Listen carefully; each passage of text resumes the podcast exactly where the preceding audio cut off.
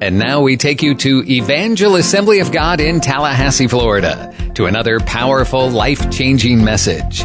For more information, visit our website, evangelag.org. We're in Romans chapter 1, verse 18. It says, "For the wrath of God is revealed from heaven against all ungodliness and unrighteousness of men who suppress the truth in unrighteousness." That word suppress means to hold down. It's trying to keep under. There's some people who are unrighteous and they suppress the truth of God's word in unrighteousness because, verse 19, "because what may be known of God is manifest in them, for God has shown it to them. For since the creation of the world, his invisible attributes are clearly seen, being understood by the things that are made, even his eternal power and Godhead, so that they are without excuse." And 2 weeks ago, we looked at these verses and we talked about how do you respond when you're sharing the gospel, when you're talking to someone about the life, the death, and the resurrection of Jesus Christ, and you even share your personal testimony and they say, "Well, that may be good for you, but I'm not a sinner and I don't need a Savior. After all, I pay my taxes." How do you respond to that? And we talked about that 2 weeks ago, and I'm not going to revisit that, but if you're interested, you can pick up the CD. Today, we're going to focus on verse 21 and talk about how you and I are changed by God's presence. Verse 21 says, "Because although they knew God, they did not glorify him as God, nor were thankful, but became futile in their thoughts, and their foolish hearts were darkened." You know, I came to know the Lord Jesus Christ. I was born again. I was saved. Jesus became the Lord of my life through what is called historically the Jesus movement. Back in the late 1960s and early 1970s, there was a wave of the Holy Ghost, and this revival started in California, and it swept its way across the United States, coming here to the East Coast. And there were hundreds of thousands, if not millions, of teenagers and college students and young adults who gave their hearts to the Lord Jesus Christ. They said yes to the cross. They said, "Yes, I'm going to believe in the shed blood of Christ as the full payment for our sins." And on the heels of that revival, there came another revival, something that has gone down in history as called the charismatic renewal. And God began to pour out his Holy Spirit. You know, as Pentecostals, we were used to God pouring out his Spirit in full gospel churches, but God just surprised all of us, and he began to pour out his Spirit in the Baptist churches. People began speaking in other tongues and moving in prophecy and spiritual gifts, and Episcopalian and Presbyterian and Lutheran and Methodist and Catholic and churches of every stripe and every variety. There were hundreds of thousands of people who suddenly experienced a great outpouring of the Holy Ghost, and that resulted in hundreds of thousands of more people getting saved. It was an exciting time in this nation.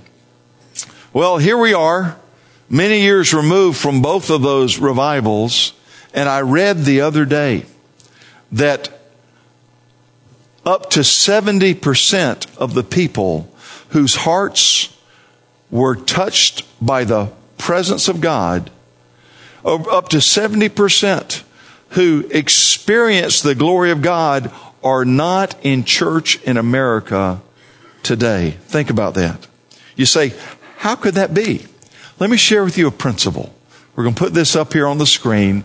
It is possible to be touched by God's power, but not let your heart be changed by his presence. Let me try that again.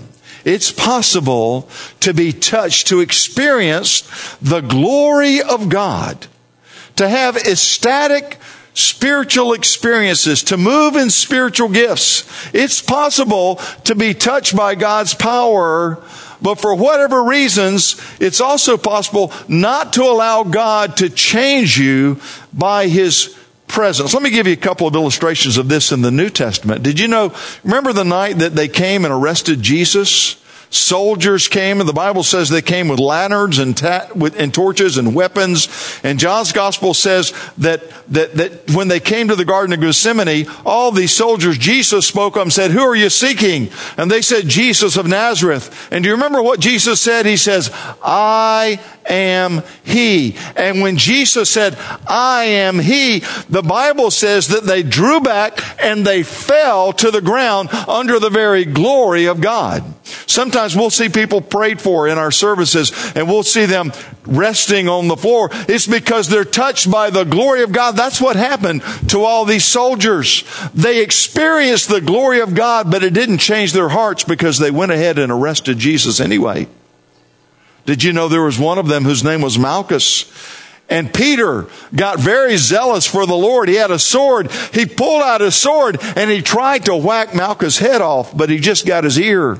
And the Bible says that Peter cut Malchus' ear off, and Jesus bent over and touched his ear. Now, this is in front of all the disciples, in front of all the soldiers. If you saw Jesus heal somebody's ear, if you saw it lying on the ground, and then you saw him lay his hands on him, and suddenly there's an ear there, and it's healed, do you think that might help you believe?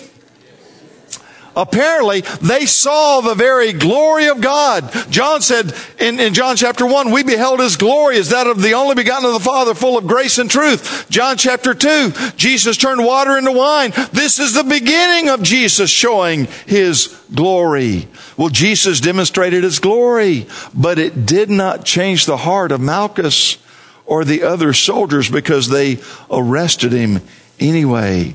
Well, Romans chapter 1 verse 21 describes people who at one time were touched by God, but they chose not to continue walking with God. In fact, they chose to get away from God. Look again at verse 21. It says, "Because although they knew God, they did not glorify him as God, nor were thankful, but became futile in their thoughts, and their foolish hearts were darkened." I just want you to look at that verse. Look at it intently, if you will, because when somebody falls away from the Lord, the first thing that the Apostle Paul says happened is that they ceased to glorify God as God. Although they knew God, they did not glorify him as God. In other words, they quit magnifying Jesus as Lord. They ceased to value the work of the Holy Ghost. And then the second thing is that nor were thankful. See, the second thing that happens when a person starts to fall away from God, number one, they quit glorifying God as God. And number two,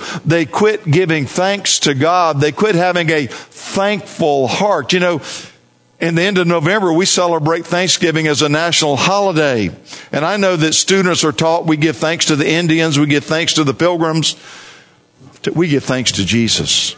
We give thanks to God. And Thanksgiving is not just a national holiday. It's supposed to be every day of every month, of every week. We're to live our life. We're in everything. The Bible says we're to give thanks. But what happens when people stop giving thanks? Instead of having a heart of thanksgiving, they get a heart of criticism. And it's not long when you start getting a heart of criticism, then you'll get a heart of condemnation. And folks, you're on dangerous ground because criticism and condemnation is the spirit of hell, because Revelation 11 says that Satan is the accuser of the brethren. If you want to backslide, if you want to fall away from God, then number one, stop giving glory to God. Number two, stop being thankful. And number three, it says, but then their futile hearts. This says, but they became futile in their thoughts. In other words, instead of renewing their minds and transforming their thinking with God's word, they became futile in their thoughts. There came the erection in their thoughts of strongholds. A stronghold is a thought that holds you strongly. A stronghold is a system of thought empowered by your emotions that's contrary to the will of God and contrary to the Word of God. Paul says in 2 Corinthians 10 verse 3, "For though we walk in the flesh, we don't do warfare according to the flesh. For the weapons of our warfare are not carnal, but they are mighty in God for the pulling down of strongholds."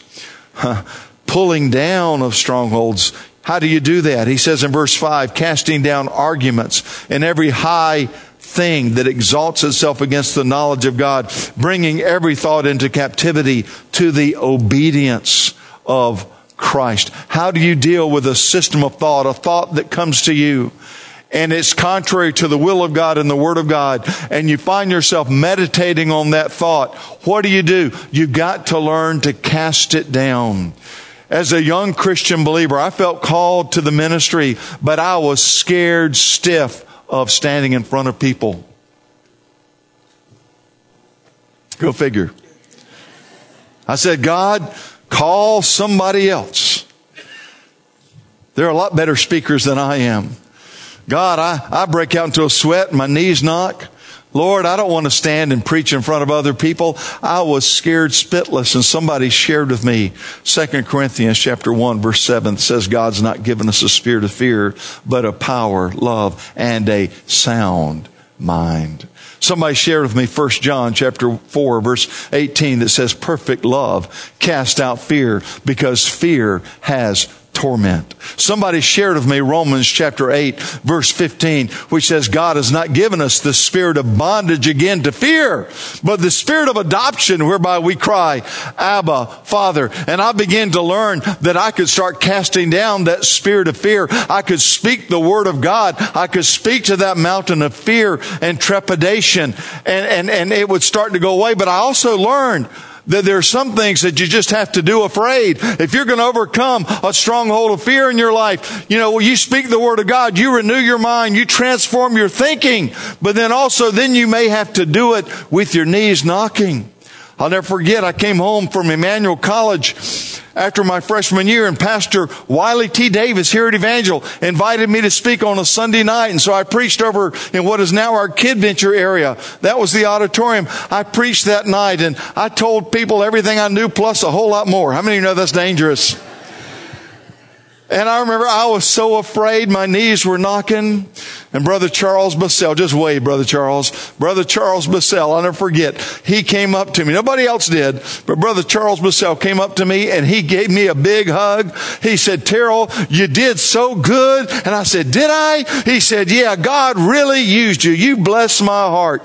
And I'll tell you what, that was worth $1 million to me. And so, Brother Charles, sometimes when I don't feel like I do so good preaching, I think back to your words 40-something years ago. Man, that's good stuff. That's good stuff. The fourth thing that says, if you're going to fall away from God, not only do you stop glorifying God, not only are you not thankful to God, you become futile in your thoughts, but then it says their foolish hearts were darkened. And today, I just want us to look at this verse of Scripture and just kind of turn it around and focus on how we are changed and transformed by the Holy Spirit, how we can be changed and transformed by God's presence. Look again at verse 21 with me.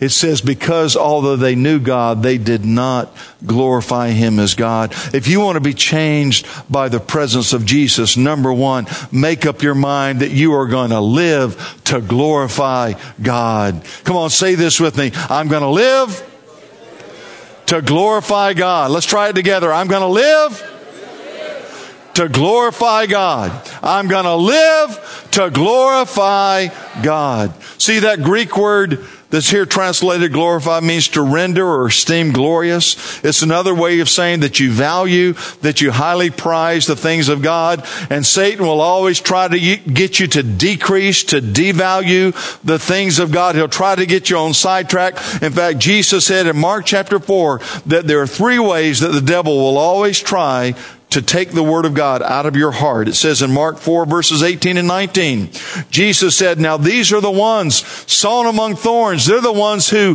hear the word and the cares of this world and the deceitfulness of riches and the desire for other things entering in choke the word, and it becomes unfruitful. Look at that. Now the cares of this world. That Greek word that's here translated care is M-E-R-I-N-M-A, marinamo. It means to have a divided mind. It means to be distracted by anxieties and burdens and worries. You know, one time I read that when animal trainers, like lion trainers, go into a cage full of lions, when they walk into that cage, they will have a whip that they will crack, and they will usually have a gun in a holster, but not only will they have that, they will also have a stool with them. So here they are. They've got a whip that they're cracking, they've got a gun in their holster, and then they've got a stool. Now, why do they have that stool? It's because people have realized something about big cats like lions. They can't concentrate but on one thing at a time. And that lion hears the crack of that whip, and they perceive that that whip is an enemy. If they whip out that gun and fire a blank, they perceive that that gun is an enemy, and they also believe that not just the stool is an enemy, but that all four of these legs is an enemy. And so the lion, frankly, stresses out. The lion tamer seems to bravely go in there. And you know what I know? It wouldn't take much of anything for that lion to jump on that person, and it would be history for them. But that lion tamer will keep that stool out, and that big cat is trying, he's seeing this as a potential enemy, and this and this, and so that cat is trying to watch all four legs, and he's trying to watch that whip, and he's trying to see what's going on with the gun, and he's watching the person, and that lion gets so exasperated and so frustrated that he just kind of gives up, and he acts tame, and he just kind of, oh, I can't deal with all this. This is too much for me. Now listen to me. Jesus said that the cares of this life can cause your mind to get divided and to get distracted, and it will stress you out. So what do you do? What do you do? I had somebody call me the other day. They don't attend our church, and they're not even in this city. They called me the other day. They said, Terrell, would you please pray with me? My parents are both now in their 90s, and they need me every single day. My wife is going through a depression. One of my children is going through a divorce. I'm having a horrible time at work, and I'm so afraid that the stock market's going to crash, and I can't focus on anything. Well, see, the devil loves to get you and me to the place that we're so stressed out that we can't focus, that we just kind of give up. What do you do? Well, number one, you find a trusted friend, a trusted Christian friend. Then you just need to humble your heart and say, hey, would you pray for me? My mind is divided right now. I can't concentrate. Would you pray for me? Number two, let me suggest this. Jesus said in Matthew chapter 7, he said, do not worry, do not worry, do not worry. Paul wrote in Philippians 4, he says, be anxious for nothing. The reason Jesus said, do not worry, he says it won't add any stature to your height. It's not going to cause your net worth to be any more. Jesus knew that worry is a subconscious attempt on my part and your part to control our lives. See, when you're worried about something, you can even be worried you won't get a good night's rest because your subconscious mind is trying to find an answer for that problem or those problems that you're facing. Now, here's the reality. It's hard for you to be in control of the world and for God to be in control too. You know, let's don't be like the lady who came up to me one time at church years ago, and this lady says, Pastor, I've got about 5 major problems in my life, and I can handle about 3 of them. Would you pray that God would help me with the other 2? Why in the world do you want to just have him take care of 2? Let him have all 5. See, sometimes it's our pride. Our pride thinks, oh, I can handle this. Our pride says, hey, I know what to do. I've been around the block. I can do it. Do away with your pride. Jesus said, do not worry. Here's the third thing to consider. 1 Peter 5, verse 6 says, humble yourselves under the mighty hand of God, that he may exalt you in due season, casting all of your care upon the Lord, because he cares for you. Casting all your care upon the Lord, because He cares for you. Why is it important to cast our care upon the Lord? Because we're not made to carry them.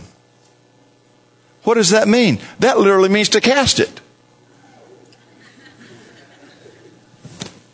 It means get rid of it. Good, Lacey. It means to cast it. Now, here's what happens. Here's what happens. You can cast your cares upon the Lord, but we have a tendency to want to... Yeah, what we do is we take our burdens to the Lord in prayer, and all we do is give them a swimming lesson. Then we take them back with us, but we've got to... Sorry about that, Lacey. We've got to cast it on the Lord. That's what you gotta, if it hits you in the back, that's okay. But you gotta walk away from it. Glory to God. Cast all your cares upon me, because I care for you.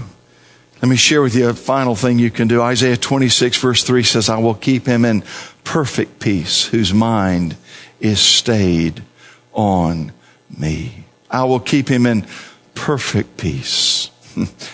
See, your mind is like a set of binoculars. Whatever you focus on is going to get bigger and bigger and bigger. And the more you think about something, the larger it's going to get. And I've learned that if I will bless the Lord, if I will glorify the Lord, if I will give honor to Jesus, if in the midst of everything going wrong, if I can just pull apart and say, Jesus, I give you glory, I give you honor, I magnify you. And if I'll take time and go get in His Word and take some more time and get in prayer, I want you to know Jesus becomes so much bigger than the heartaches. He becomes so much bigger than the problems and the frustrations. See, magnifying God takes me to a place where I don't fall apart with every problem. One time I was in South America and I bought a llama skin. Isn't that what you've always wanted? A llama skin.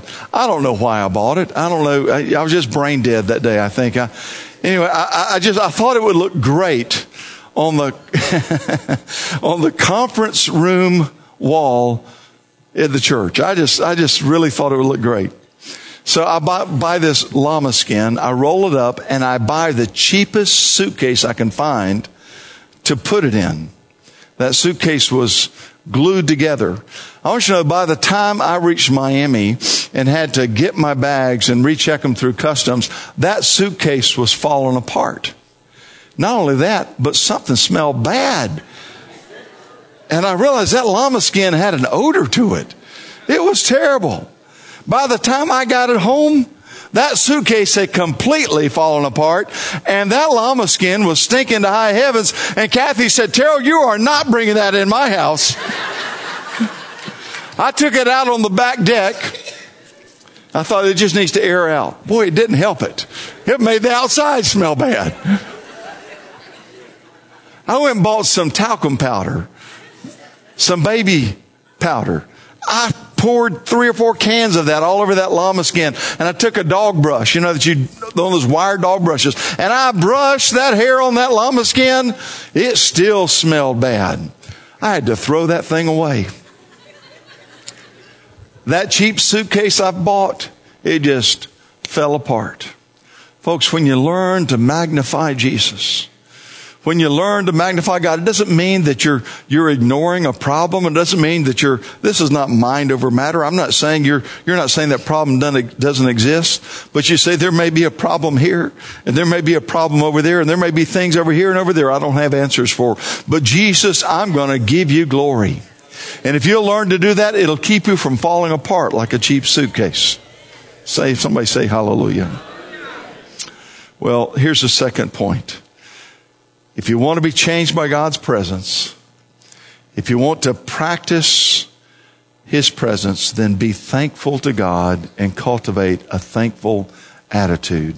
Romans 1 verse 21 says, although they knew God, they did not glorify Him, God, nor were thankful. If you ever find yourself not being thankful to God. That should be an amber light that goes off saying, hey, something's wrong. You need an attitude adjustment. See, David has gone down in history as a man after God's own heart. He was not a perfect man. How many of you know he sinned pretty big? That's not what made him a man after God's own heart. What made David a man after God's own heart is that he gave God glory and he continued to give him thanks through the thick and through the thin, when things were good and when things were bad. He says in Psalm 69 verse 30, I want you to read this aloud with me. Come on, use your best voices, everybody together. He says, I will praise the name of God with a song, and I will magnify him with thanksgiving. Say it again. I will praise the name of God with a song. I will magnify him with thanksgiving. Glory to God. When I first enrolled at Emmanuel College, I was so homesick. Oh man, I miss Tallahassee so bad. After several weeks of being in North Georgia, I called my mom and dad and said, Mom and Dad, I'm so homesick, I'm coming home. And Mama said, come on, son, your bedroom's waiting. And my dad said, son, don't you dare. Don't you dare come back home.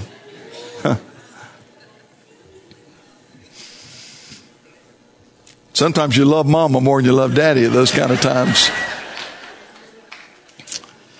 Several weeks went by. It was a Friday night, and the weekends were the hardest because I wasn't in class and I wasn't busy with stuff. And a Friday night came, and a friend asked me to go to a Jesus concert. And there was a group called The Hope of Glory who was playing. And to be honest with you, they weren't very good. They were kind of out of tune, but they had good hearts.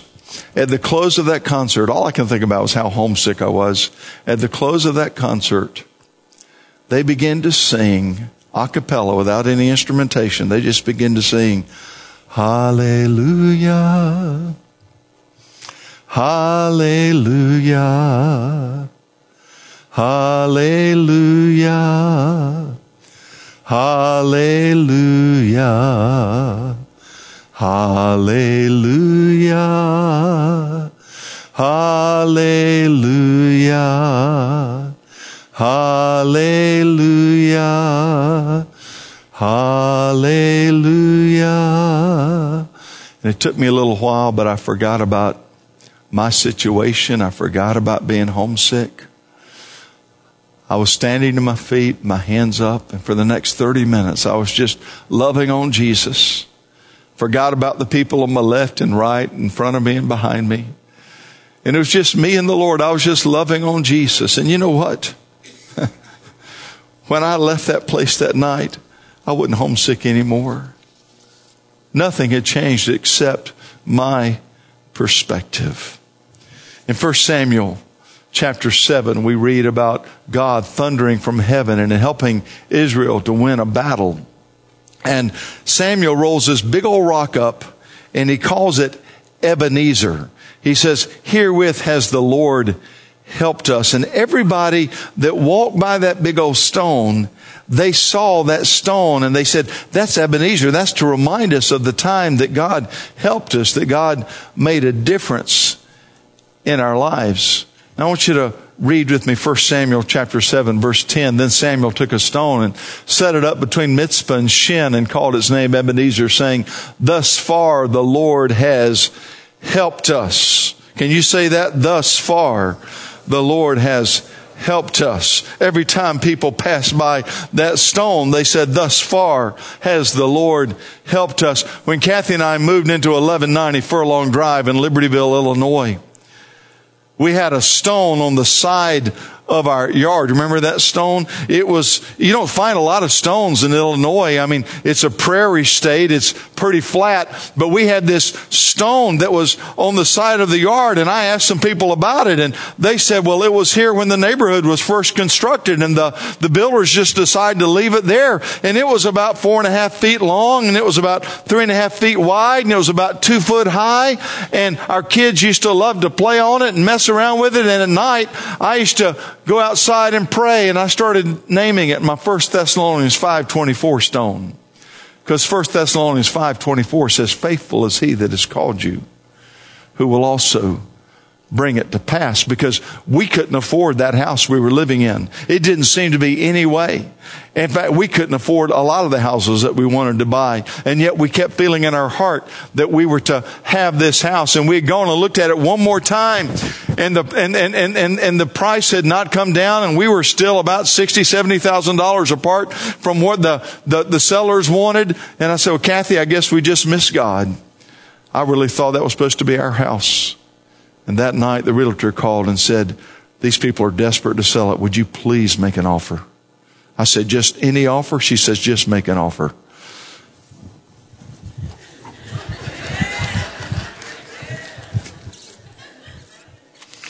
I'd go out at night and I'd stand on my 1 Thessalonians 5, verse 24 stone. Faithful is he that has called us, who will also bring it to pass. I hope you've got some stones of remembrance in your life. How many of you remember when you were without groceries and God brought the groceries that you needed? Come on. How many of you remember when you didn't have enough money to pay your bills and yet God miraculously came through and He helped you? How many of you remember when you were sick and you were suffering and you didn't think there's any way you're going to make it and God healed you? God showed up a time and time and time again and again and again and again. And here's the problem. Today, even though God has met our needs, even though God has proven Himself again and again and again, we can have 99 things out of 100 going right, but if we've got one thing, our carnal nature is sometimes to focus on that one thing that's not going right. I hate that about myself. I've asked the Lord to deliver me from thinking about the one thing that's not going right and help me to focus on the 99 things that are. I hope you've got some stones of remembrance in your life. I hope you've written down and says, yes, I was sick and God healed me. I hope you've got it written down for your children and your grandchildren to see. I hope you're telling them, this is the time that God came through for me. One day, Kathy and I just sat down and we just begin to write down all the miracles and all the times that God blessed us, and we ran out of paper. We just kept writing it down and writing it down and writing it down because we needed to recount the goodness of God in our life. Hallelujah. David said, bless the Lord, O my soul, and all that is within me, bless His holy name, and forget not all of His benefits. Why did he say forget not? Because we tend to forget. Let me close with a story from the Bible and then a story from our life.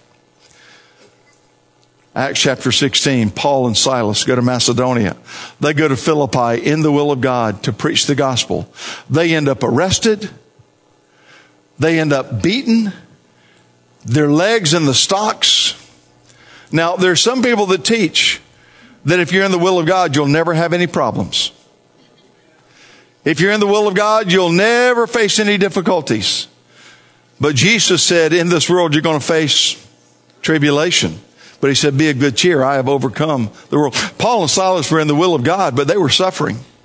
And the Bible says at midnight, they began to sing praises to God, and the prisoners heard them. Now, God sent an earthquake, delivered them from their bondage. No one escaped. They preached to the Philippian jailer and his household. They're saved. But they weren't worshiping and praising God for an earthquake. Ooh, let me try it over here. They weren't praising God looking for an earthquake. They were praising God because they were in love with Jesus. They were more impressed. They were more impressed with the Lord than they were their problems. So many times, yeah, I'm going to worship God. I'm going to get out of this problem. Yes, I'm going to give Him thanks. Folks, that's not the right attitude. You just make up your mind, I'm going to give Him thanks regardless of what happens because He's God and I'm not.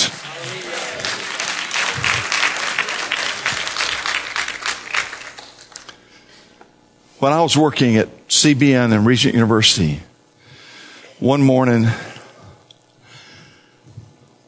Monday morning, I came into the office, and our director of student activities, her name was Terry Peters. Terry met me at the door, and she was crying.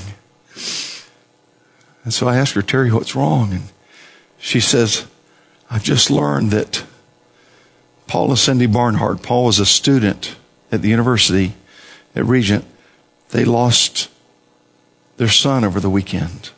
In fact, it was just happened a couple of hours ago, a 4-year-old.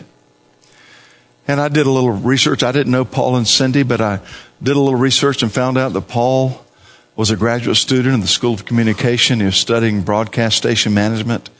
Their family had moved to Virginia Beach from Arkansas. And I got on the phone and I called them and asked if I could come see them.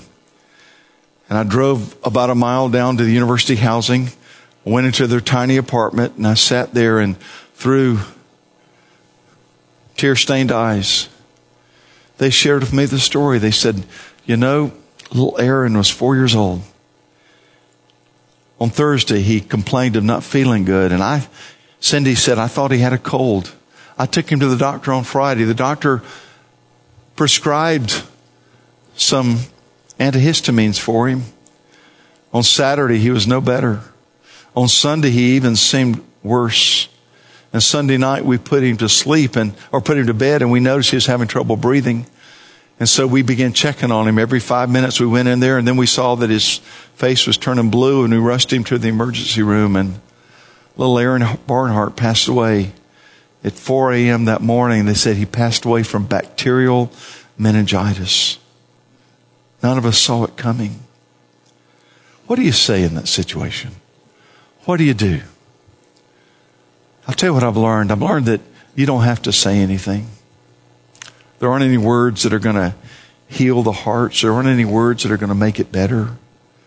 Sometimes you just have to be with people. Sometimes it's the ministry of witness, just being with them at that time and not saying anything. It's just sitting and crying with them and just spending time with them. I didn't know what to say. Paul and Cindy looked at me. They says, we want you to know that we serve a good God. And we don't know why our little baby's in heaven today. And this was really striking home to me because I had a 4-year-old at home. Kristen was 4 in those days. They said, we don't know why our baby's now in heaven, but here's what we know. We know that God is good and he's good all the time. And we know that faithful is he that has called us, who will also bring it to pass.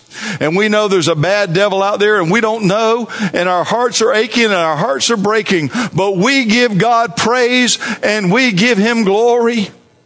I tell you, I drove away from their house encouraged by them.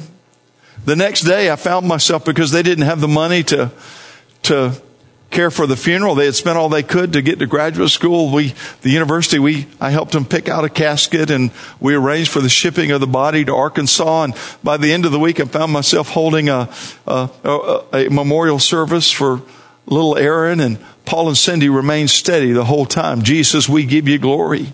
You're a good God.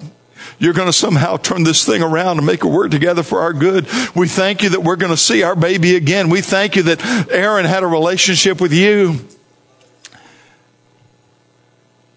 Kathy and I then moved to Illinois, and we planted a church, but somebody told me that instead of going into broadcast station management, Paul decided he wanted to be a children's pastor. He wanted to bring other little boys and girls to faith in the Lord Jesus Christ and help them to learn about healing and the baptism in the Holy Spirit. And that's exactly what they did. Several years went by after we planted our church. And when it was time for me to hire my very first children's pastor, we hired Paul and Cindy Barnhart. And they served with us for about 6 years and did a fantastic job. And I never once saw them blame God. I'm sure they had questions. I never once saw them getting angry at God. They said, God, there's a lot of things we don't understand, and we may not understand it till we get to heaven. But God, we know you're a good God, and we know that you're going to make everything work together for our good. And if there's anything I can tell you about Paul and Cindy, it's that I saw them consistently magnifying Jesus, magnifying the Lord over the numbness and over the heartache, and over the problems, and over the trials. In this world, you're going to suffer tribulation, Jesus said. But he said, be of good cheer. I have overcome the world. You want to see the Holy Ghost and the anointing increase in your life?